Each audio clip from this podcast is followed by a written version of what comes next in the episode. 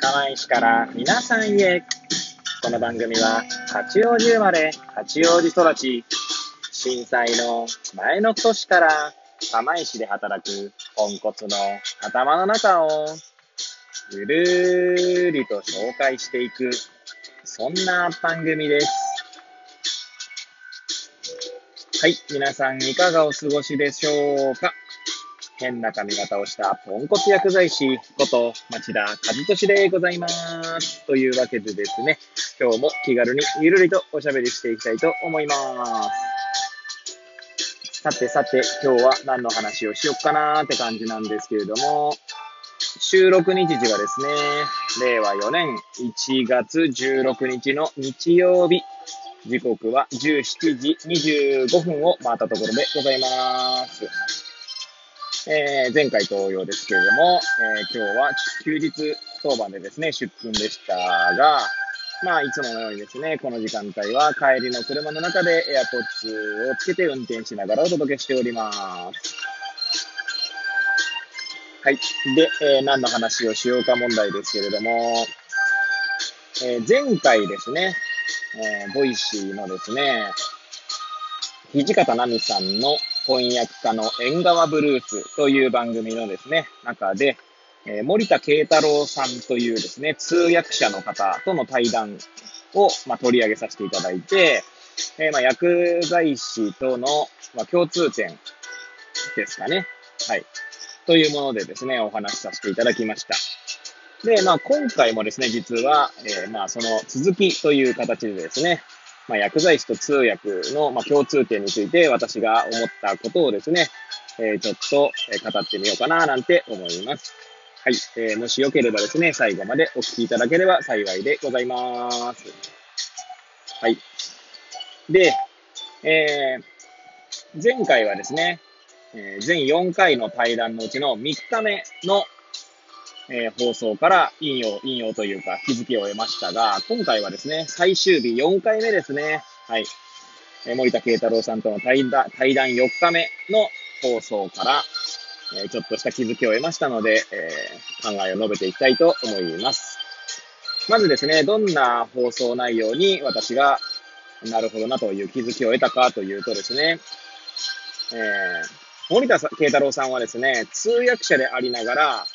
環境人文学者という、まあ、研究しているんですけれども、まあ、そういった肩書きも持ってらっしゃるんですね。はい。で、えー、パーソナリティの土方奈美さんが、えー、なぜ森田さんは、えー、なんだ、通訳と、え環境人文学者という、まあ、研究者の道というですね、二足のわらじを履いているんですかという質問をしたんですね。で、それに対してですね、森田さんがおっしゃっていたのを、まあ、私が覚えている限りで引用させていただくと、まずですね、その、ある本をですね、ある本に、まあ、その森田さんがなぜ二足のわらじを履くのかという、まあ、理由について書かれている、まさに書かれている部分があるという形で紹介していただいたのが、た多分ですね、宇宙船のアポロのことだと思うんですけど、アポロの通訳をされた方って言ってたんですね。アポロ宇宙船なのかな？ちょっとそこはわかんないんですけど、そして通訳者の名前はちょっと、本の著者ですね。名前はちょっと覚えてないんですけれども、で、ど、どんなことが書いてあったかというとですね、え通訳者が通訳ばかりしていると苦しくなるということが書いてあったらしいんですね。苦しくなる時が来るだったかなはい。で、その理由としてはですね、まあ、通訳として、まあ、誰かの言葉をですね、えー、まあ、ほ、まあ、なんだ、は別の言語に置き換えて話すということをするとですね、まあ、通訳者としてのクリエイティビティを挟むことはできたとしても、自分の意見とかですね、自分の思想、え考えですね、そして自分なりのオリジナリティというか、えー、クリエイティビティですね。自分オリジナルのクリエイティビティみたいなのを挟む余地がないくなってくるからだという話が書かれていたらしいんですね。で、え森田さんは、だから、えー、私は研究者と通訳の二足をわらじを履くのだとおっしゃっていたんですね。で、私はですね、これを聞いて、なるほどなと思いながら、えー、薬剤師も一緒じゃないかなと思ったんですね。で、どういうことかというと、薬剤師もですね、もちろん薬剤師としてのクリエイティビティを挟むことはできますし、できますが、基本ですね、あの、なんだろうな、その薬剤師ののスキルセットというか、薬剤師個々人のですね、能力にもよるので、そこは置いといて、基本的にはですね、え医者と患者の間に立って、医者がですね、患者を見た上で、まあ、処方を、処方するわけですね。お薬を処方する。で、薬剤師はですね、それを調剤してお渡しするという形でですね、なんていうんですかね、処方意図というんですか。でそこはですね、基本的には、まあ、処方権がありませんから、薬剤師は。その権利がないので、基本的には医師の処方意図通りに出すしかなくって、そこにですね、えー、薬剤師としてのクリエイティビティは発揮できたとしても、なんだろうな、薬剤師がですね、薬剤師なりに処方設計することは不可能なので、はい。まあ、不可能というか、まあ、それもですね、あの、一般用医薬品とかの話まで広げると、まあ別なんですけれども、一般的なその処方箋を調剤するっていうことに関して言えば、まあできないので、はい。ですので、あの、苦しくなるんじゃないかなと思いました。そして苦しくなるんじゃないかなと言ったんですけど、えー、まあよくですね、えー、薬剤師というのは、なんて言うんだろうな。まあ私のイメージですよ。これはあくまで私のイメージなので、他の人がどう思ってるかわかんないですけれども、薬剤師ってこう自分の能力をもっと発揮できるっていうふうに思う薬剤師としてもっと能力発揮できるよっていうふうに思う方が結構いるイメージがあるんですね。はい。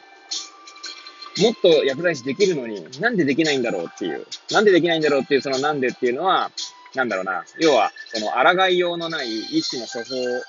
意図に対してですね、抗いようがない人っていうのも諦めてしまうわけですよね。まあ、だから簡単に言ってしまえばですね、医師の処方通りに何の疑問も持たずですね、ただお薬を調剤だけして渡せばいいっていう風になってしまうと。まあ、諦めの境地ですよね。